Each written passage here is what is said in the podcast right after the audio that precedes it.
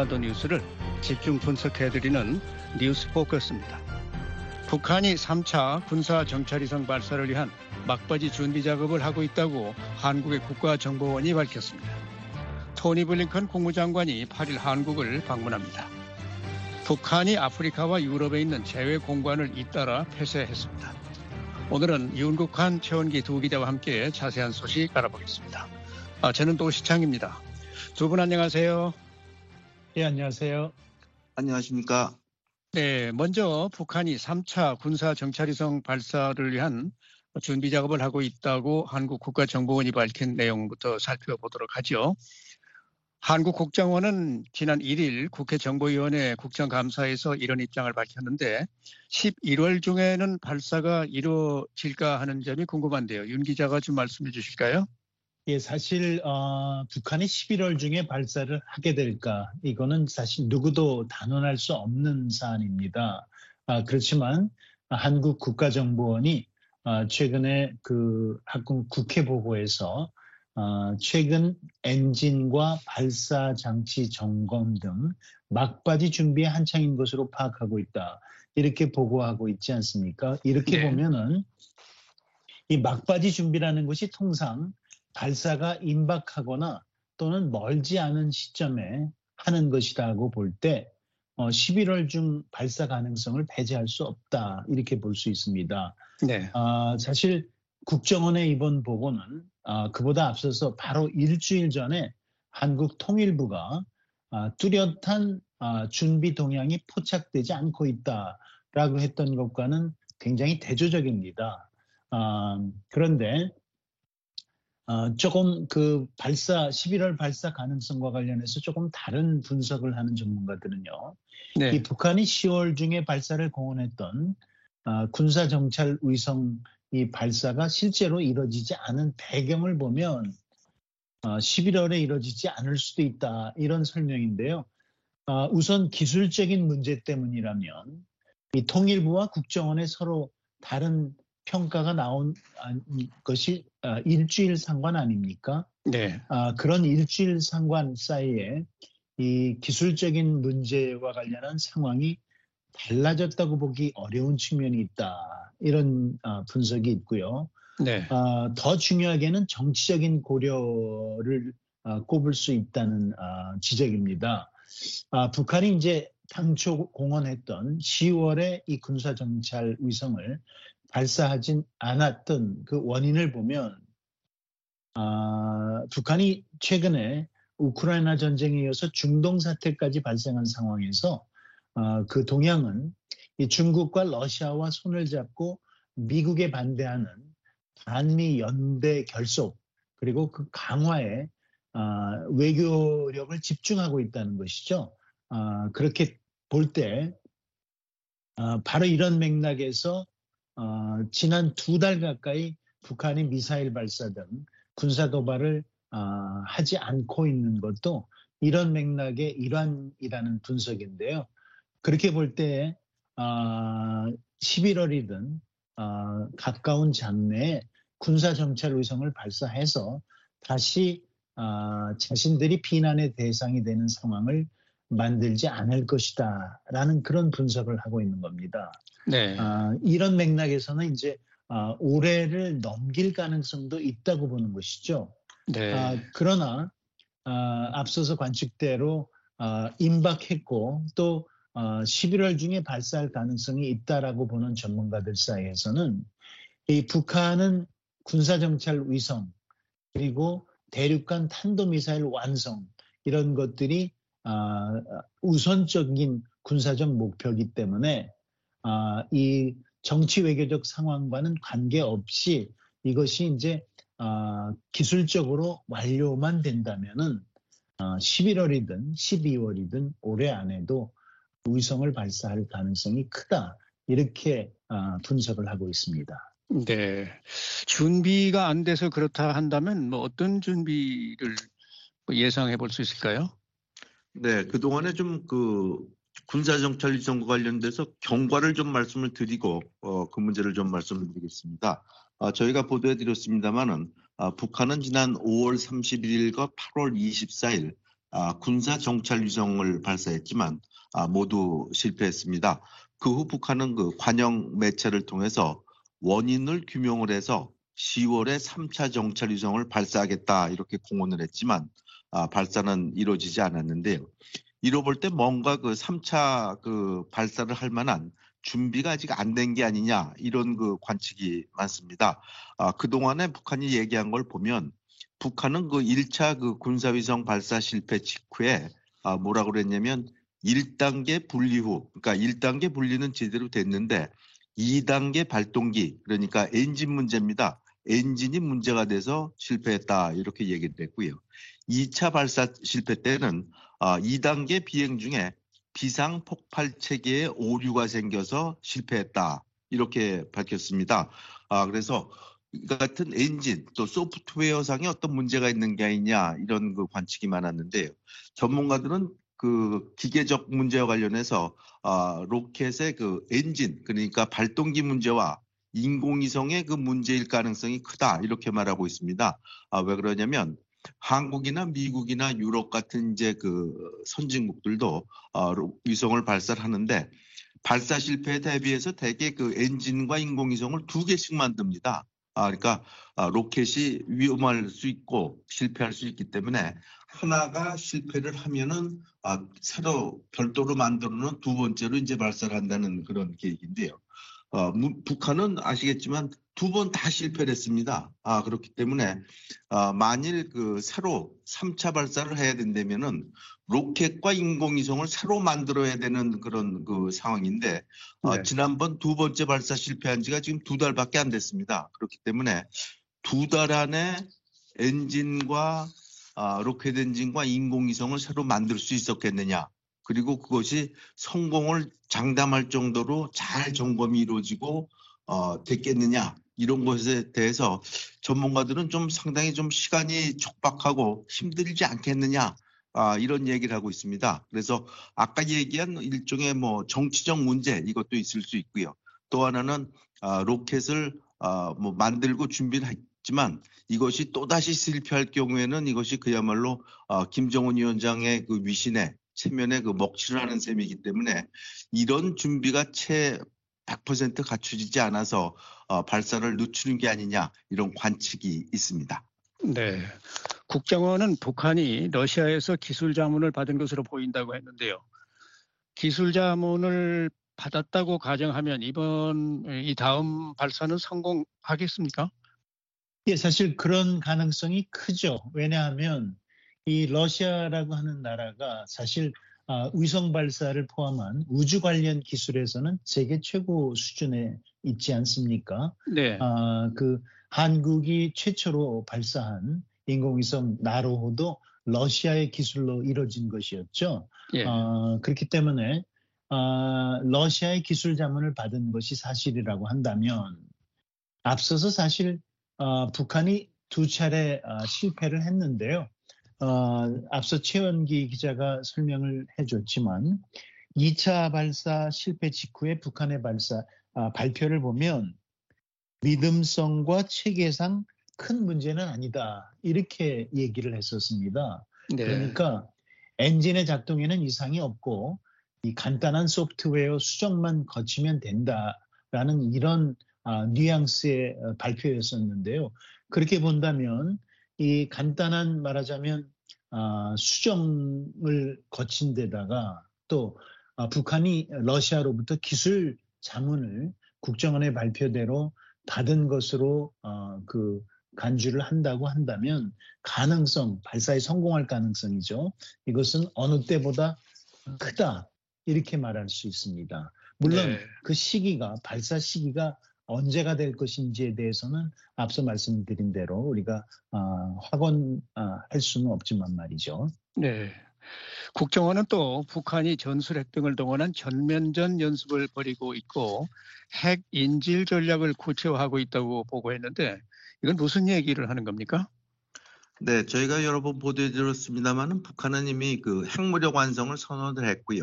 한국을 그 겨냥한 그 전술 핵탄두, 미사일, ICBM, 순항미사일 그리고 어, 핵탄두를 발사할 수 있는 잠수함을 이미 그 건조한 상태입니다. 아 그리고 어, 더군다나 핵 공격을 전제로 한 그 전략군도 만들어 놨고요. 헌법에 이 같은 내용을 그 명시하기도 했습니다. 아, 그렇기 때문에 여기서 그 아, 전면전을 그 연습했다고 하는 것은 북한의 최고사령관인 김정은 위원장이 전략군을 동원하고 또 전술핵을 동원한 아, 한국을 겨냥한 전면전 그 핵전쟁 훈련을 벌였다 이런 뜻으로 볼 수 있고요. 두 번째로 이제 핵 인질 전략이라는 것은 아, 북한은 지금 그 핵무기가 있고 한국은 핵무기가 없기 때문에 한국을 핵 일종의 그 인질로 삼아서 어, 미군이 오는 것을 막고 어, 한국을 장악을 하겠다 이런 하나의 그 어, 전략 전술을 세워서 이것을 훈련을 했다 이렇게 볼 수 있겠습니다. 아, 예를 들어서 어, 북한이 그 서해에 있는 백령도 같은 이런 서해 도서나 서울 북부를 이제 기습 공격한 다음에 어, 미국에 대해서 일종의 그 위협 공갈을 하는 거죠. 어, 만일 미군이 어, 여기에 개입을 하면 로스앤젤레스나 뉴욕에 핵 공격을 하겠다 이렇게 위협을 하게 되면은 미국으로서는 상당히 그 딜레마에 빠지는 겁니다. 아, 그러니까 네. 미국은 LA가 핵 공격을 받을 것을 감수하고서라도 한국을 지원을 해야 되느냐 하는 일종의 딜레마에 어, 빠진다 이런 전략인데요. 바로 이런 것을 어, 김정은 위원장이 전략군 등을 동원해서 어, 연습을 했다 이런 뜻으로 그 해석하고 있습니다. 네, 이 북한이 이 군사 정찰 위성을 발사하면 뭐 긴장이 고조되곤 하는데 특별히 지금 같은 상황에서 어, 발사가 된다면 과거와는 좀 다른 어떤 긴장 고조가 있겠습니까? 예, 사실 어, 북한의 군사 정찰 위성이 발사된다고 해서 어, 새로운 긴장 상태가 고조되거나 이렇게 보는 전문가들은 많지 않습니다. 왜냐하면 사실 지금 어, 한반도에서의 어, 긴장 상태는 어, 사실 굉장히 그 고조돼 있는 그런 상황입니다. 그리고 네. 이런 상황에서 지금 핵심 그 국제적인 관심사는 우크라이나 전쟁과 최근에 불거진 중동에서 이스라엘과 팔레스타인 무장정파죠. 하마스 간의 전쟁에 집중되고 있지 않습니까? 네. 그렇기 때문에 군사 정찰 위성에 대해서 어, 긴장이 새롭게 고조되는 것보다는 러시아의 첨단 군사 기술이 북한에 이전된 그런 상황에 대한 우려가 더 클 것으로 그렇게 전문가들은 보고 있습니다. 네. 북한이 또다시 군사 정찰 위성을 발사하면 한국과 미국이 이번에는 어떤 조치를 취할 수가 있을까요? 네, 전문가들은 그 북한이 또다시 그 군사 정찰 위성을 발사할 경우 어, 미국 당국이 아마 두세 가지 조치를 취할 것이다 이런 얘기를 하고 있습니다. 아, 북한의 그 로켓 발사는 아, 유엔 안보리 결의 위반입니다. 따라서 유엔 안보리를 소집을 해서 어, 이를 규탄하고 제재하려는 이런 움직임을 보일 것이다 이렇게 얘기를 하는데 아시겠지만 북한이 ICBM을 발사할 경우에 아, 그동안 저희가 여러 번 보도해 드렸습니다마는 중국, 러시아가 여기에 그 비토 를 해서 어, 이것이 전혀 뭐 진전이 없는 상황입니다. 그러나 그럼에도 불구하고 어, 미국 한국이 아마 유엔 안보를 동원을 해서 어, 이 같은 것을 아, 규탄하려는 그런 움직임을 볼 것이다. 이렇게 이제 예상이 있고요. 또 하나는 역시 그 북한에 대한 제재입니다. 로켓을 발사하려면은 아, 북한이 자체 기술만은 안 되고 어, 중국이나 러시아 또 유럽 등지에서 어, 여러 가지 그 부품 이런 것을 그 들여와야 되는데 어, 이를 도운 북한 그 사람은 물론이고 어, 이와 관련된 어, 제3국의 사람들을 아마 어, 미국이나 한국이 아, 독자 제재를 가할 것이다 이런 게 있고요. 또 하나는 역시 그 국제 언론, 여론 이런 것을 동원을 해서 어, 북한을 규탄하는 겁니다. 그리고 어, 북한의 그 로켓 발사되면 가장 큰 그 위협을 느끼는 것이 역시 한국, 일본 이런 국가들인데요. 아, 이런 한국과 일본에 대한 기존의 그 방위 공약을 재확인하고 어, 또 하나는 한국과 일본에 대한 확장 억제를 강화하는 것이 미국이 취할 수 있는 조치다. 이렇게 전문가들은 말하고 있습니다. 네.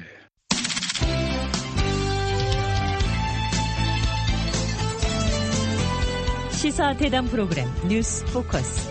지난 일주일간 발생한 주요 뉴스를 폭넓고 깊이 있는 분석으로 정리해드립니다. 매주 일요일 저녁과 월요일 아침 방송에서 만나실 수 있습니다.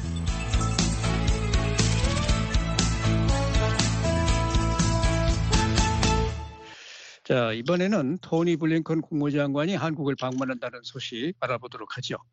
미 국무부는 2일 블링컨 장관이 서울을 방문해서 북한과 러시아 군사 협력과 북한 핵과 미사일 위협에 대한 대응 조치를 논의할 것이라고 밝혔는데요. 크리튼브링크 차관보는 블링컨 장관과 한국 파트너들이 일련의 북한의 행동, 특히 핵과 탄도미사일 프로그램으로 인한 지속적이고 점증하는 위협에 대해 논의하는 것은 당연하다 이렇게 말했습니다. 자, 이 블링컨 장관이 이스라엘과 요르단을 거쳐서 8일 서울에 도착할 예정인데요. 서울에서는 물론 북한 문제 논의가 있겠죠. 그런데 그 외에도 이 우크라이나 전쟁, 또 이스라엘 하마스 전쟁 이런 문제까지 논의를 할 가능성이 있습니까? 예, 충분히 있다라고 전문가들은 보고 있습니다. 사실 어, 북한 문제에 관해서 보면은 어, 최근에 사실 어, 북한 문제는 어, 미국 내에서 거의 중요한 우선순위가 되어 있지 않습니다. 그보다는 우크라이나 전쟁과 또 이스라엘과 하마스 간의 전쟁에 관한 얘기가 이제 핵심 아, 관심사로 떠오르고 있지 않습니까? 예. 아, 이 부분에 대해서는 미국과 한국의 아, 그 주요 고위 관리들의 대화에서도 마찬가지인데요. 그만큼 이제 한국이 국제사회에서 차지하는 역할이나 비중이 커졌다는 의미도 있는데 네. 어, 이 블링컨 장관의 이번 한국 방문과 관련해서 어, 대니얼 크리튼브링크 어, 국무부 동아태 차관보가 어, 그 기자들에게 설명한 내용을 보면 이 블링컨 장관의 방문 중에 어, 지금 당면한 전 세계 세계적인 문제들이 주요 의제로 다뤄질 것으로 확신한다 이렇게 밝히고 있거든요. 네네. 그러면서 우크라이나에 대한 지원 문제 이것을 언급하고 있단 말이죠. 네. 지금 어, 지금 그 동안에 이미 어, 언론을 통해서 잘 알려져 있지만 중동에서 이스라엘과 하마스 간의 분쟁이 발생하면서 미국 내에서는 이제 우크라이나 지원에 대한 동력이 상당히 떨어지고 있지 않습니까? 네. 어, 그런 상황에서 어, 미국의 입장에서는 우크라이나 전쟁과 또 이스라엘에 대한 지원을 동시에 어, 해야 되는 그런 어, 역할이 어, 여전히 중요하고요. 그렇기 때문에 특히 우크라이나와 관련해서는 미국 내에서 이제 지원에 대한 동력이 점점 떨어지고 있는 상황에서 한국이라든지 어, 또는 유럽 등 어, 동맹국들의 어, 추가적인 지원을 요청할 가능성이 있다. 이렇게 전문가들은 보고 있습니다. 특히 네. 어, 우크라이나와 관련해서 이 러시아가 북한의 어, 탄약이나 포탄을 어, 북한으로부터 지원받은 것으로 그렇게 알려지고 있지 않습니까? 네. 이런 네. 상황에서 어, 한국이 이제 어, 군사 무기 분야에까지 우크라이나에 대해서 지원을 제공하는 방안에 대한 논의가 이루어질 가능성이 없지 않느냐 이렇게 네. 전문가들은 보고 있습니다. 네. 한편 조 바이든 대통령은 1일 공석이던 국무부 부장관 커트 캠벨 백악관 국가안보회의 인도태평양 조정관을 지명했습니다. 자, 이 캠벨이 어떤 인물인지 또 이 같은 자리 이동이 미국의 혹 어떤 정책 변화를 의미하는 것인지 이 부분을 어, 최 기자가 좀 음, 한번 분석을 해주시죠. 네. 커트 캠벨은 미국의 그 인도 태평양 정책을 그 총괄하는 인물이다 이렇게 말씀드릴 수 있는데요. 네. 그동안 그 백악관 국가안보회 인도 태평양 조정관으로 있다가 이번에 그, 그 바이든 대통령이 국무부 이제 부장관으로 지명을 했습니다. 아, 캠벨 지명자는 올해 그 66살인 아, 외무 관료 출신 전문가다 이렇게 이제 말씀드릴 수 있는데요. 과거 그 미국의 그 클링턴 행정부에서 어, 국방부 그 아태 담당 부차관보를 지냈고요. 이어서 그 오바마 행정부에는 국무부 그 동아태 차관보를 지냈습니다. 아, 그리고 아시아를 중시, 중시하는 정책을 아, 미국에선 피보트 아시아, 아시아 회계 정책 이렇게 이제 부르고 있는데 바로 이 아시아 중시 정책을 어, 커트 캠벨이 상당히 그 어, 관여했다 이런 것으로 알려져 있습니다. 아, 캠벨 조정관이 이제 국무부 부장관으로 이제 아, 인준이 돼서 이제 그 부장관이 되면 일종의 이제 본인으로서는 국무부의 과거 그 동아태 차관보로 있었기 때문에 일종의 이제 친정으로 복귀하는 것이다 이렇게 볼 수가 있고요. 어, 그렇기 때문에 어, 백악관에서는 일종의 이제 참모 역할을 했지만 이, 이제 국무부에 가서는 국무부의 2인자가 됐기 때문에 아, 실제 그 외교관들을 그 아, 휘하에 두고 어, 정책을 그 조정할 수 있는 아, 그런 자리가 됐을 거고요. 미국의 이로 인해서 무슨 특별한 그 정책이 변화가 있는 것이 아니라 오히려 태평양 중시 정책은 한결 강화될 것이다. 이렇게 전문가들은 말하고 있습니다. 네. 이런 상황에서 미 국무부의 성김 대북 특별 대표가 10월 30일에 류 샤오밍 중국 한반도 사무 특별 대표와 화상 회담을 갖고 북한 문제를 논의했습니다. 두 사람이 화상 회담을 연 것은 지난해 12월 이후 처음인데요. 이번에 화상 회담은 어떤 성격의 회담이었을까요? 예, 사실 그 말씀하신 대로 두 사람이 아, 화상회담을 연 것이 지난해 12월 이후에 처음이다. 거의 1년 만에 이렇게 이제 화상회담으로 다시 예. 만난 예. 것인데 그만큼 앞서도 말씀드린 대로 이 한반도 문제, 북한 문제에 대한 비중이 미국과 중국 간 관계에서 굉장히 낮아졌다. 이렇게 어, 그 극명하게 보여주는 사례라고 말씀드릴 수 있고요.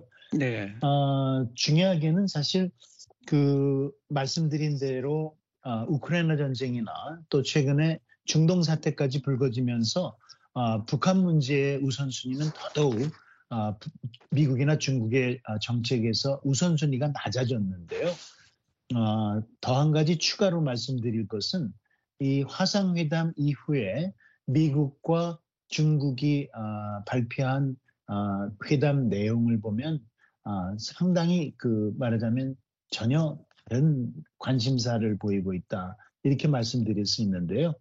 이 국무부의 보도 자료를 보면 어, 그 성김 어, 대표와 또 류샤오밍 특별 대표가 북한의 불안정하고 긴장을 고조시키는 행위 그리고 북한과 러시아의 군사 협력 또 아, 중국 내 탈북민 강제 송환 등에 대해서 논의했다 이렇게 발표를 하고 있습니다. 네. 반면에 이 중국 측의 발표를 보면요, 이 한반도 상황에 대한 의견을 교환했다라고 하면서 어, 이런 얘기를 합니다. 어, 지금의 한반도 교착 상황은 냉전적 사고와 평화 체제가 부재한 데서 비롯된 것이다. 그렇기 때문에 당사국들은 이런 근본 원인을 직시하고 서로의 합법적인 우려에 대한 균형 있는 대처를 하고 또 대화 재개의 여건을 조성해야 된다. 이렇게 밝히고 있습니다. 그러니까 한반도 사태에 말하자면 북한 핵 문제의 원인과 지금의 한반도 긴장 고조의 아, 그 원인에 대해서 아, 전혀 다른 말하자면 아, 의견을 제기하고 있는 것 아닙니까? 미국과 네. 중국이 네. 그만큼 네. 사실 우선순위가 떨어지기도 했지만 그 간극도 너무 멀기 때문에 네. 현재로서는 어, 이 논의가 이루어진다고 하더라도 아무런 진전을 보기 어려운 상황이다 이렇게 전문가들은 얘기하고 있습니다. 네. 자, 바이든 미국 대통령과 시진핑 중국 국가 주석이 이달 중에 샌프란시스코에서 정상회담을 갖는다고 하는데요. 어, 두 정상이 혹 한반도 문제를 논의를 한다면 여기에서는 좀 무슨 큰 얘기가 나올 수도 있지 않을까 하는 뭐 그런 기대감도 좀 갖게 되는데 과연 북한 문제가 논의가 될까요? 이 자리에서? 네, 북한 문제도 논의될 것으로 보입니다. 아, 이달 말 그 미서부 그 샌프란시스코에서 아시아 태평양 경제협력체 에이펙 그 정상회의가 열리고요. 이를 계기로 해서 어, 조 바이든 미국 대통령 그리고 어, 시진핑 중국 국가주석이 어, 이 자리에서 이제 미중 정상회담을 갖는데요. 북한 문제는 그 비중은 크지 않아도 논의될 가능성이 크다 아, 이렇게 전문가들은 말하고 있습니다. 단적인 예로 지난해 11월이죠. 그 인도네시아 발리에서도 어, 당시 그 바이든 대통령하고 시진핑 주석이 만났는데 아, 그때도 어, 여러 가지 뭐 국제 현안이 논의가 됐지만 아, 북한 문제도 그, 그 논의가 됐습니다. 당시 그 바이든 대통령이 기자회견에서 어, 중국이 북한을 통제하는지는 몰라도 어, 중국이 북한의 핵미사일 도발을 막아야 한다 이런 얘기를 기자회견에서 했고요. 어, 중국은 그 어, 발표문에 아, 다른 문제는 여러 가지 얘기를 했습니다만은 아, 북한 문제는 언급을 안 했습니다. 아, 그러면서 그냥 지나가고 말았는데요. 아, 미국 간에 역시 그 아, 미국과 중국 간에 북한 문제를 둘러싸고 견해차가 있는 것은 사실이지만 틀림없이 아, 북한 문제를 논의를 할 것이다. 아, 이렇게 좀 봐야 될 것 같고요.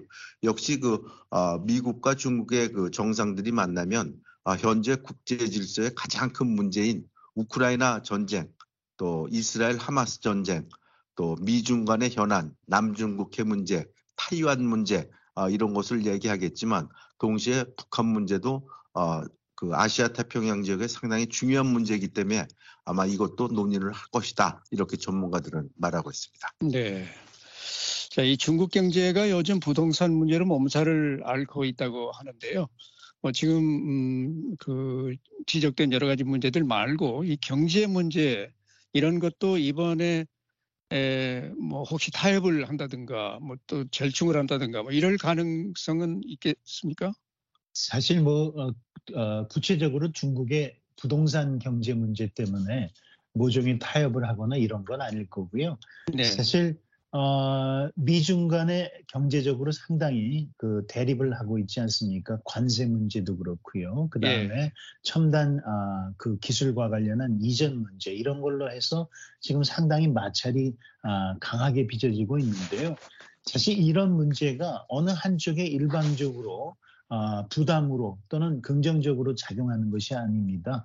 아, 미국과 중국이 경제가 사실 굉장히 긴밀하게 엮여 있기 때문에 한 예로 아, 고율 관세를 예를 들자면 이것이 중국뿐 아니라 고율 관세를 부과한 미국의 경제에도 적지 않은 영향을 미치고 있지 않습니까? 네. 바로 이런 점 때문에 미국 내에서도 관세를 다시 좀 낮춰야 된다는 주장이 아, 나오고 있었던 것 아니겠습니까? 네. 아, 그렇기 때문에 아, 바이든 대통령의 입장에서도 내년에 아, 대통령 재선을 앞두고 있는 마당에 사실 경제를 안정화시키는 것이 굉장히 중요하고요.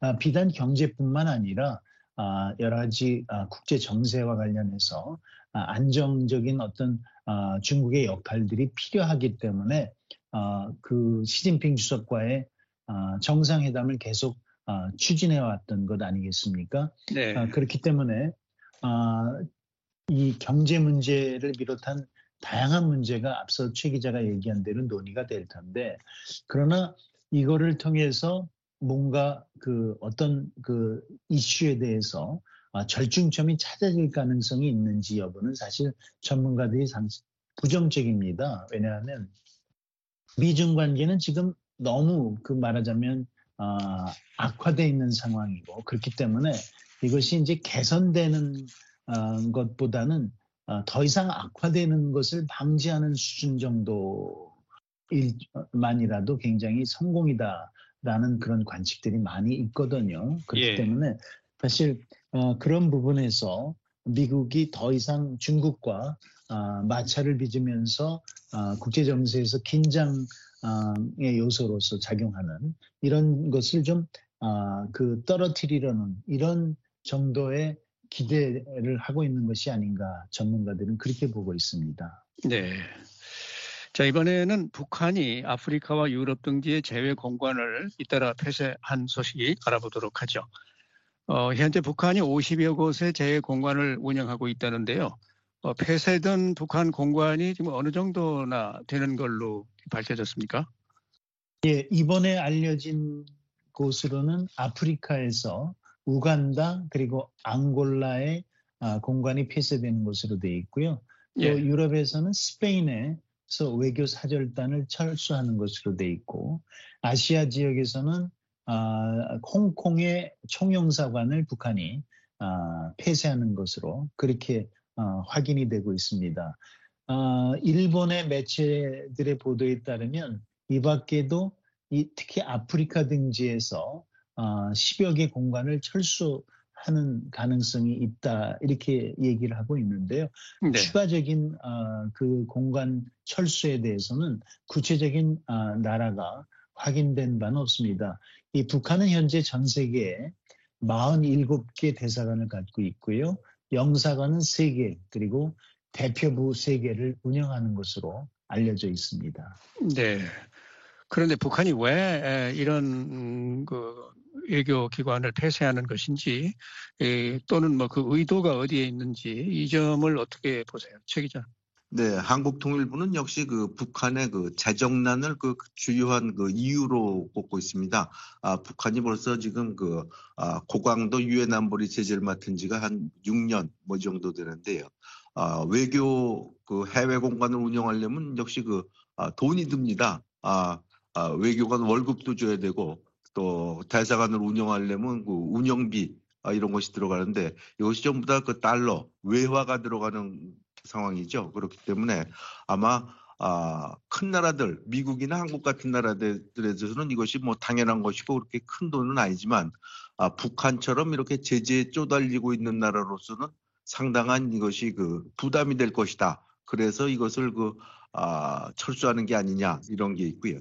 또 하나는 그동안 그 아, 북한 외교관들은 아, 대사관에서 물론 외교 업무를 하지만 외교 업무 외에도 외화벌이를 해왔습니다. 무슨 어, 병원에 소속된 의사들이나 아, 외교관들이 아, 일종의 그 비공식 무슨 안거래라든가 외화벌이를 해왔는데 이것도 아마 여러 가지 제재 그리고 그 주재국의 어떤 단속 이런 걸로 해서 상당히 외화벌이도 힘들어졌기 때문에 아, 돈이 결국 많이 들어가기 때문에 역시 재정난 때문에 대사관을 폐쇄하는 게 아니냐 이렇게 한국 통일부 등은 보고 있습니다. 네. 지금 음, 그 거론된 음, 그 공관들은 폐쇄가 되지만 이 중국과 러시아의 외교 관계는 뭐 전혀 어 그럴 움직임을 뭐 보이지 않을 거고 오히려 뭐 계속 지금은 오히려 강화하려고 하는 그런 그 필요성이 있는 건 아닐까요? 예, 그렇습니다. 그렇지만 이 아프리카 등지에서의 공관 폐쇄와 중국과 러시아와의 외교 관계 강화가 연관돼 있는 것은 아닙니다. 사실은 네. 중국과 러시아의 외교 관계는 어, 그동안에 계속해서 긴밀하게 강화를 해왔고요. 어, 그 북한의 외교 관계에서 사실 어, 핵심적인 어, 그 관계라고 할 수 있죠. 중국과 아, 러시아가 그렇기 예. 때문에 이, 이, 공간 폐쇄 일부 공간의 폐쇄와 연계할 것은 아니고요. 어, 북한은 앞서도 말씀드렸지만 이 핵심 우방이라고 할 수 있는 중국과 러시아의 관계를 현재 국제 정세에 비춰볼 때 앞으로 더더욱 강화하고 또 결속하려고 할 것으로 그렇게 전문가들은 대부분 아, 분석을 하고 있습니다. 왜냐하면 지금의 정세에서 중국과 러시아가 미국과 아, 대립하고 대결하고 있는 상황이 사실은 아, 북한의 외교 고립 상태 에서 벗어나는데 크게 도움이 되고 있고요. 아, 아울러서 아, 미국에 반대하는 나라들과의 결속에도 또 크게 기여하고 있단 말이죠. 그렇기 네. 때문에 중국과 러시아의 관계가 강화는 앞으로도 더 이루어질 것이고 아, 북한은 이 부분을 핵심적으로 추구할 것이다. 이렇게 전문가들은 보고 있습니다. 네. 자, 이번에는 북한과 러시아 관계를 살펴보겠습니다. 한국 국정원은 북한이 8월 초부터 10여 어, 차례 러시아의 포탄과 무기를 수송했다고 하는데 포탄 규모가 지금 발표된 걸로는 어느 정도나 됩니까? 예, 그 한국의 국가정보원이 여기에 대해서 언급한 거를 보면은 아, 그 반출한 포탄이 100만 발 이상인 것으로 파악하고 있다. 이렇게 얘기를 하고 있습니다. 그리고 아울러서 이 북한이 아, 우크라이나 와 전쟁 중인 러시아 지원을 위해서 지난 8월 초부터 러시아 선박과 수송기를 활용해서 10여 차례에 걸쳐서 어, 포탄 등 이 무기를 수송한 것으로 파악하고 있다 이렇게 말하고 있습니다. 네. 아, 게다가 또 하나는 국정원의 그 발표에 따르면 10월 중순경에 북한이 무기 운영법 전수를 위해서 이 방사포 전문가 위주로 구성된 대표단을 러시아에 파견한 정황도 입수했다. 이렇게 밝히고 있습니다. 네.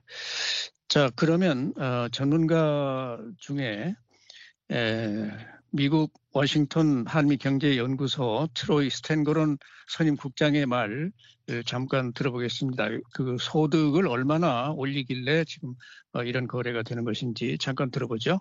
There is speculation they can produce more than a million, perhaps millions a year. Now, we also know they produced the 152 millimeter. 스탠거론 국장은 북한이 한 해 수백만 발의 포탄을 생산할 수 있다는 관측이 있고 그들이 러시아가 사용하는 150mm 포탄을 만들고 있다는 것을 알고 있다. 그러면서 북한이 러시아로부터 받을 수 있는 포탄의 가격은 러시아 자체 생산 단가인 한 발당 600달러에 50 내지 100% 정도라 이렇게 지금 말을 하고 있는데요.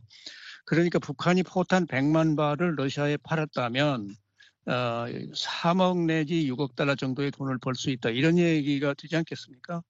네, 그렇게 봐야 될 것 같습니다. 앞서도 얘기가 나왔습니다만 한국 국정원이 이제 그 아, 파악하기로는 북한이 한 100만 발 이상을 그 러시아에 그 포탄을 팔았다 이렇게 이제 보고 있고요. 어, 포탄은 이제 가격이 문제인데요. 어, 러시아는 대개 그 152mm 포탄을 기준으로 하면은 한 발당 한 600달러 정도가 아, 생산 단가라고 그럽니다. 그러니까 이것을 아, 반값으로 만일 북한이 팔았다 그러면 300달러가 되는 거니까 아, 100만 발 곱하기 아, 300달러면 한 3억 달러가 되는 거고요. 예. 이것을 정가대로 다 받았다. 그러니까 600달러를 받았다. 그러면은 아, 6억 달러가 되는 거니까 아마 북한이 152mm 포탄을 아, 100만 발 팔았다 이렇게 가정을 하면 북한이 적어도 3억에서 6억 달러의 돈을 아마 외화 소득을 올렸다 이런 뜻으로 그 스탠거론 국장은 지금 얘기하고 있는 그런 상황입니다. 네. 오늘은 북한이 3차 군사 정찰위성 발사를 위해서 막바지 준비 작업을 하고 있다는 소식과 함께 토니 블링컨 국무장관이 한국을 방문한다는 내용 그리고 북한이 해외 공간을 잇따라 폐쇄하는 배경과 전망에 대해서 알아봤습니다. 지금까지 윤국한 기자, 최원기 기자 그리고 진행의 노시창이었습니다. 뉴스 포커스를 마치겠습니다.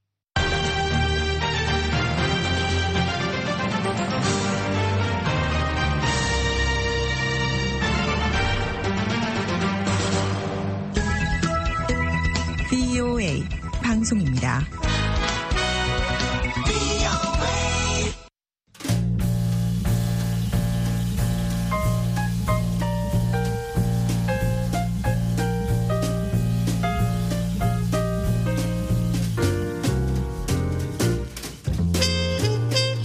청취자 여러분 안녕하십니까? 여성들의 관심사와 여성 관련 정보를 전해드리는 주간 여성 프로그램 여자들의 행복한 시간 여행시의 장량입니다. 이번 주는 미국에서 화제가 된 여성 관련 이슈를 알아보는 이달의 여성 뉴스 시간입니다. 자, 이번 달에는 어떤 여성이 화제가 됐을까요? 도성민 기자와 함께 알아보겠습니다. 안녕하십니까? 안녕하십니까. 도성민입니다. 네. 어, 2023년 10월뿐 아니라요. 올해는 뭐 이 여성의 해라고 말을 해도 과언이 아닌 만큼 화제를 몰고 다니는 여성이 있습니다. 네네. 오늘 첫 번째 키워드이기도 하죠. 그렇습니다. 소개해드리기 전에 이 영화의 홍보 영상을 조금 보셨으면 좋겠어요. 잠시 들어보시죠. 네.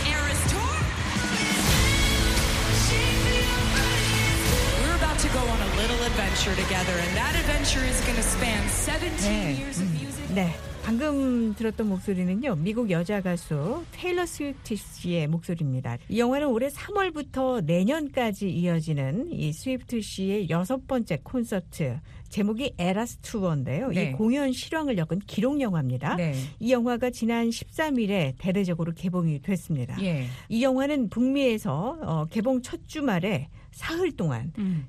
9,280만 달러를 와. 벌어들여서 네. 콘서트 영화 최고 흥행 기록을 세웠습니다. 네.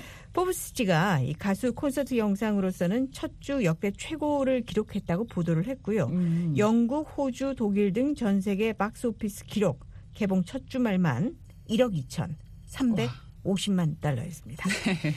전설적인 팝의 황제 마이클 잭슨 있죠. 네. 공연 영상도 유명한데요. 이 2009년 다큐멘터리 영화 This Is It의 음. 북미 흥행 기록을 이미 깼습니다. 아, 네. 마이클 잭슨의 영화는 개봉 이후 미국에서 7,200만 달러의 수익을 올렸습니다. 네, 이 Eras Tour 보니까 마틴 스코세지 감독의 영화죠. Flower Killing Moon하고 나란히 극장에 걸렸는데요. 유명한 감독이잖아요. 네. 이 영화보다 Eras Tour 영화를 더 많이 봤더라고요. 참 어쨌거나 헐리우드 작가 배우 파업 때문에 참 부진했던 영화 시장에 활력을 주고 있는 것 네네. 같은데요. 그런데 테일러 스위프트 뭐 거의 매달 뉴스에 등장하지 않습니까? 그렇습니다. 뉴스 가수입니다. 네. 하지만 역시 10월에도 가장 화제가 되는 인물 가운데 한 명이어서 오늘 테일러 스위프트를 이달의 여성으로 꼽아봤는데요. 네. 먼저 첫 번째 키워드 테일러 스위프트로 잡았습니다. 네. 어떤 사람인지부터 좀 자세하게 알려드리겠습니다. 네. 자, 인터넷 언론 매체 미디엄에 따르면 테일러 스위프트 2023년 유명인 검색어 1위였습니다. 음, 10년 넘게 주목받는 팝 슈퍼스타라고 소개를 했는데요. 네. 눈길 끄는 노래, 솔직한 가사, 친근한 성격으로 유명하고요. 12개의 그래미상 포함해서 수많은 상 받았다고 보도했습니다. 네. 자, 테일러 스위프트. 미국에서 나고 자란 미국인 여가수죠. 그렇습니다. 올해 33살이고요. 작곡, 노래 실력, 창의적 공연 내용, 금발머리죠. 5.9피트. 어, 센티미터는 180cm 어. 정도가 됩니다. 네. 훤칠한 키로 뭐 살아있는 바비 인형이다 이렇게 불리기도 합니다. 네. 미국 북동부 펜실베니아주 웨스트 리딩에서 태어났고요. 뭐 경제적인 어려움 없이 잘 자랐습니다. 음. Women's Health 잡지에 따르면 스위프트 씨의 아버지가 미국의 아주 유명한 증권회사입니다. 메릴린치에서 근무했다고 보도했습니다. 음, 스위프트 씨 어릴 때부터 연극, 노래, 뭐 재능을 인정받았습니다. 네. 11살 때 농구 경기장에서 관중들 앞에서 그 national anthem 음. 국가를 불렀고요. 네. 12살부터는 기타를 들고 곡을 쓰기 시작했습니다. 네. 13살 때 스위프트 씨의 부모가 그녀의 재능을 뒷받침해주기 위해서 테네시주로 이사를 합니다. 어. 이곳에서 미국의 컨트리송 가수로 태어날 수 있었고요. 네. 2004년 14살입니다. 소니 ATV와 작곡가 계약을 맺습니다. 네. 자신의 첫 싱글곡 Tim McGraw를 만들었습니다. 음. 이 노래로 2006년에 데뷔를 했는데요. 당시 빌보드 컨트리 싱글 순위에 20주 동안 올라 있었습니다. 네, 뭐 떡잎부터 달랐네요. 네, 또 부모님의 적극적인 지원도 받았고요. 네 네. 자, 그렇게 해서 데뷔를 했고 수상 기록을 많이 세웠는데 올해 또 신기록을 세우지 않았습니까? 예, 그래서 두 번째 키워드로 성공한 음악가를 잡아봤습니다. 네.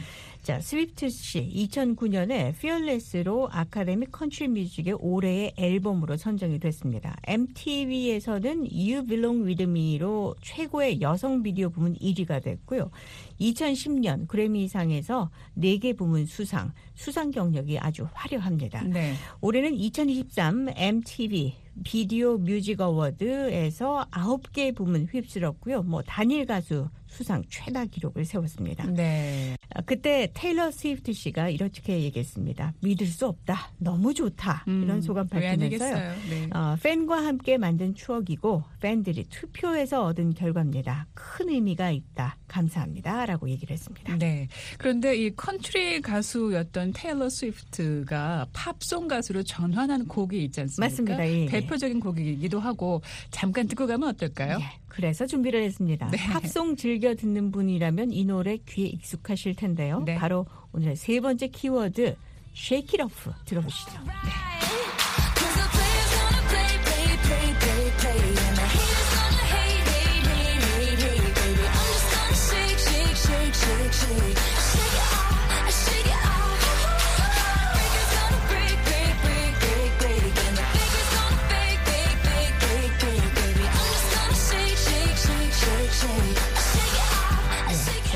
Shake It Off. Shake 예. It Off. 예, 이 제목의 노래, 제목의 Shake It Off 제목의 노래인데요.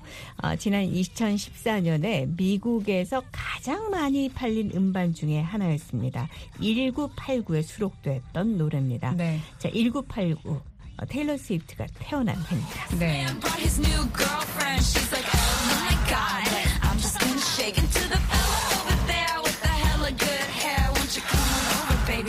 Shake, shake, shake. Yeah. 자, 매우 활기찬 노래였죠. 이 노래 제목인 Shake It Off 뜻이 뭐 털어버려, 잊어버려 뭐 이런 건데요. 음. 부정적인 비판 흔들어 버리고 자신감을 가지라 이런 의미가 담겨 있습니다. 네. 이 노래는요 미국의 빌보드 핫100 차트에서 1위에 오르면서 빌보드 어워드를 포함한 여러 상을 받았는데요. 이 노래로 스위프트는 국제적인 팝 가수로 탈바꿈 하는데 성공을 했습니다. 네. 이 노래에서 Shake It Off라는 가사가 반복되잖아요. 네네. 이 후렴구가 이 격려의 메시지가 되면서 문화적인 현상으로도 여겨졌다고 하더라고요. 네 맞습니다. 네. 이 테일러 스위프트가 흥행시킨 노래가 한 40곡이 넘는데요. 네. 음악 평론가들은 Shake It Off 이 노래는 그녀의 팝 음악 장르로의 성공적인 전환의 핵심적인 역할을 했고 음. 이 노래 의미 때문에 지금 테일러 스위프트가 갖고 있는 그 당당하고 자신감 있는 이미지가 만들어졌다라고 얘기를 합니다. 네. 자, 또 화제가 됐던 게 기부도 많이 하고 또 직원들한테 상당한 금액의 어. 보너스를 준 뉴스가 있더라고요. 예, 큰 소식이었죠. 네. 어, 네 번째 키워드 Sheconomy로 정했습니다. Sheconomy. 예, Sheconomy. 여성의 경제적 능력과 영향을 표현하는 용어입니다. 네. 아, 경제 뉴스에서 테일러 스위프트 또 여가수 비욘세를 두고 Sheconomy라는 말을 붙이고 있는데요. 네. 설명을 좀 드려보면요. 네. 스위프트 씨가 이 Eras 투어 공연을 하면서 어, 공연이 열리는 도시에 이 저소득층 주민을 위해서 푸드뱅크에 아주 큰 금액을 기부를 했습니다. 네. 예를 들어서 북서부 워싱턴주 시애틀에서 공연을 했을 때는요. 이 푸드뱅크에 아주 거금을 보냈다고 하는데요. 음. 당시 지역 언론에서는 서부 워싱턴 지역의 400개 이상의 식품 은행에 오. 수천 파운드의 신선한 과일과 야채를 제공할 수 있었다, 있다 이렇게 보도를 했습니다. 네. 또 그리고 지난 8월에는 공연 스태프들한테요 무려 10만 달러씩 보너스를 지급했는데 그 금액이 모두 5,500만 달러에 이릅니다. 네, 뭐 트럭 기사들도 10만 달러씩 가져갔다는데 네, 네, Eras 투어 공연이 그렇게 수익이 많았기 때문에 가능했던 일이겠죠. 그렇겠죠. 어, 미 연방준비제도 이사회 Fed도 주목을 했습니다. 음. 지난 6월에 미 경제 전문 잡지 포브스는 어, 이번 순회 공연으로 46억 달러의 경제 부양 효과가 났다라고 보도를 했었습니다. 네. 어, 이번 콘서트 평균 표 가격이 약 250달러인데요. 네. 관객 한 명당 입장권, 상품, 호텔 숙박, 여행 비용 그래서 평균 1,300달러를 쓴답니다. 음. 지난 6월에 열렸던 시카고 공연 당시 시카고 관광청에서는 지역 호텔 업계가 거의 4천만 달러를 벌었다고 보고했습니다. 네. 이 Eras 투어 공연으로 테일러 스위프트 약 10억 달러를 벌어들일 것으로 예상이 됩니다. 네. 자, 그러면 마지막 키워드는 제가 한번 얘기해 보죠. 스위프트의 자산 예. 얼마일까요? 뉴욕 포스트를 보시겠습니다. 네. Eras 투어 공연을 거치면서 자산을 늘리고 있는 스위프트 씨의 순 자산, 재산. 음. 갑부 연예인인 비욘세, 카니어 웨스트를 제치고요. 약 7억 4천만 달러에서 많게는 7억 8천만 달러 정도가 될 것이다. 이렇게 추정을 하고 있습니다. 너무 편하게 말씀하시는데요. 네, 만 7천만 달러입니다. 7천만 달러. 네, 네. 네. 자, 그 밖에 이 현재 지구촌의 시선이 집중돼 있는 이스라엘 하마스 전쟁 뉴스에 이 테일러 스위프트 씨의 이름이 아, 있던데요. 네. 무슨 내용일까요? 자, 스위프트 씨 공연 기사 사진에 가끔 등장하는 남성의 얘기입니다. 음. 빌보드지가 지난 19일에 테일러 스위프트의 그 Eras 투어의 개인 경호원이 바디가드. 예, 하마스와의 전쟁에 참전하기 위해서 이스라엘에 무사히 도착했다라고 보도를 했습니다. 네. 아, 이 사람의 안전을 위해서 본명은 밝히지 않았는데요. 음. 이 남성 이 이스라엘 예비군으로 합류할 것으로 예상된다는 내용이었습니다. 네. 자, 끝으로 최고 디자이너의 작품을 공연 무대 의상으로 입는 등 패션 아이콘 또 음악가들의 저작권을 위한 활동, 미국 프로 풋볼 선수 트래비스 켈시와의 열애, 또 그 밖에도 노래로 전 남자친구를 비방한다는 비판을 포함해서 음. 뭐 가사 표절 논란도 있었습니다. 네. 와, 연일 화제를 모으고 있는 미국 여가수 테일러 스위프트에 관해서 자세히 알아봤습니다.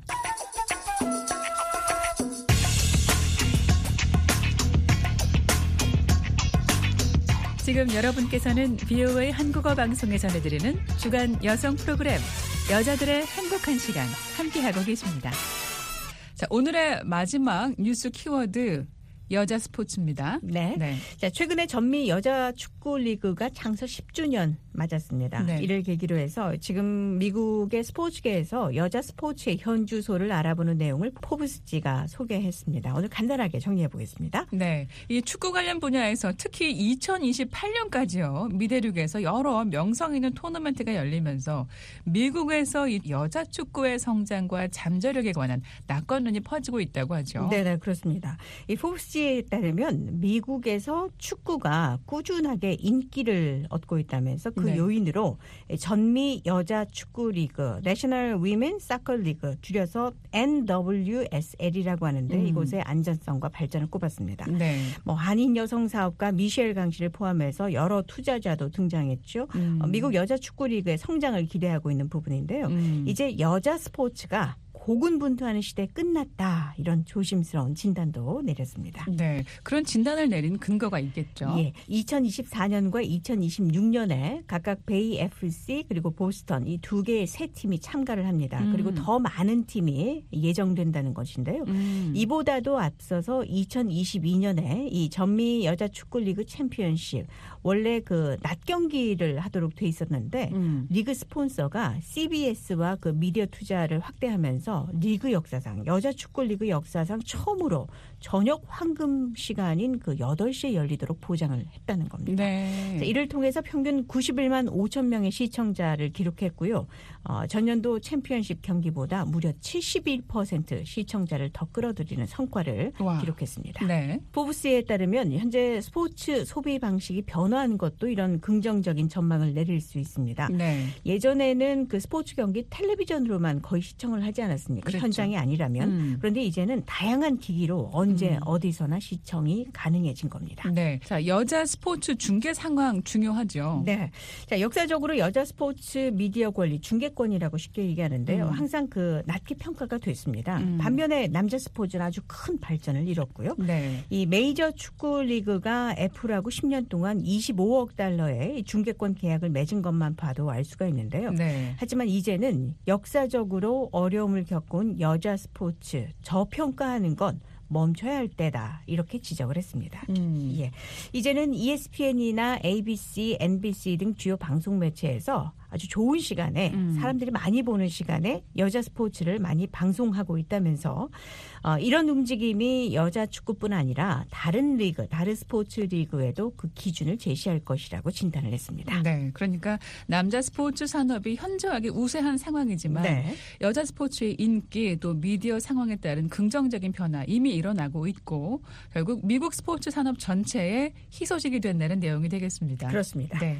자, 이번 주 이달의 여성 뉴스 여기까지 정리하겠습니다. 지금까지 도성민 기자였습니다. 수고하셨습니다. 감사합니다.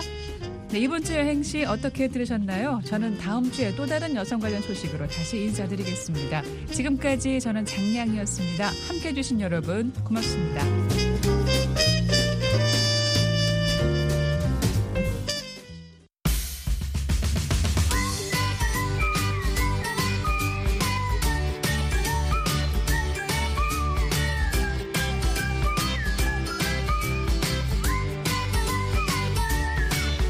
안녕하세요. 회화와 문법을 동시에 공부하는 Everyday English, BO의 매일 영어 진행의 이은경입니다. 오늘은 한국 속담 호랑이도 제 말하면 온다를 영어로 어떻게 표현하는지 살펴보겠습니다. 저안 드라이든과 대화 나눠봤습니다. Did you get the answer? No, he's not in yet. Oh, speak of the devil, I can see him in the hallway now. No, he's not in yet. Oh, speak of the devil, I can see him in the hallway now. 그는 아직 출근 안 했어요. 호랑이도 제 말하면 온다더니 지금 복도에 있는 게 보이네요. Speaking of the devil, to speak of the devil means to talk about someone at the same time the person appears. Speak of the devil. 어떤 사람에 대해 얘기하고 있는데 그 사람이 나타날 때 쓰는 말입니다. 한국에서는 호랑이 얘기를 하면 호랑이가 나타난다는 말에 유래해서 호랑이도 제 말하면 온다더니 이런 얘기가 나왔고 미국에서는 악마에 대해 얘기하면 악마가 나타난다는 미신에서 speak of the devil 이런 표현이 나왔다고 합니다. 계속해서 대화 들어보시죠. John and I are going to the movies tonight and hey, speak of the devil, here comes John now. Hey, John, we were just talking about you. And speak of the devil, you appear. John and I are going to the movies tonight, and hey, speak of the devil, here comes John now. 존과 나는 오늘 밤 영화를 보러 가기로 했어요. 그리고 헤이, 호랑이도 제 말하면 온다더니 존이 지금 오네요. Hey, John, we were just talking about you. And speak of the devil, you appear. Hey John, 우리 지금 당신에 대해 얘기하고 있었는데 호랑이도 제 말하면 온다더니 당신이 나타났어요. Keep in mind, this expression does not mean that you think the individual is bad or evil. It's just an issue of timing. 기억하세요. Speak of the devil 이 표현은 어떤 사람에 대해 나쁘게 생각하고 있다는 뜻이 아닙니다. 때마침 얘기하고 있는 사람이 나타났을 때 쓰는 표현으로 타이밍이 맞아 떨어진 겁니다. 또 다른 대화 들어보시죠. I think David is getting along with everyone now. Speak of the devil, he just called in sick. I think David is getting along with everyone now. 제 생각에 이제 데이빗이 모든 사람들과 잘 지내는 것 같아요. Speak of the devil, he just called in sick. Speak of the devil. 그가 방금 아프다고 전화 왔어요. 대화에 나온 사람이 느닷없이 전화가 왔기 때문에 speak of the devil 이런 표현을 쓴 겁니다. 또 다른 대화 들어보겠습니다.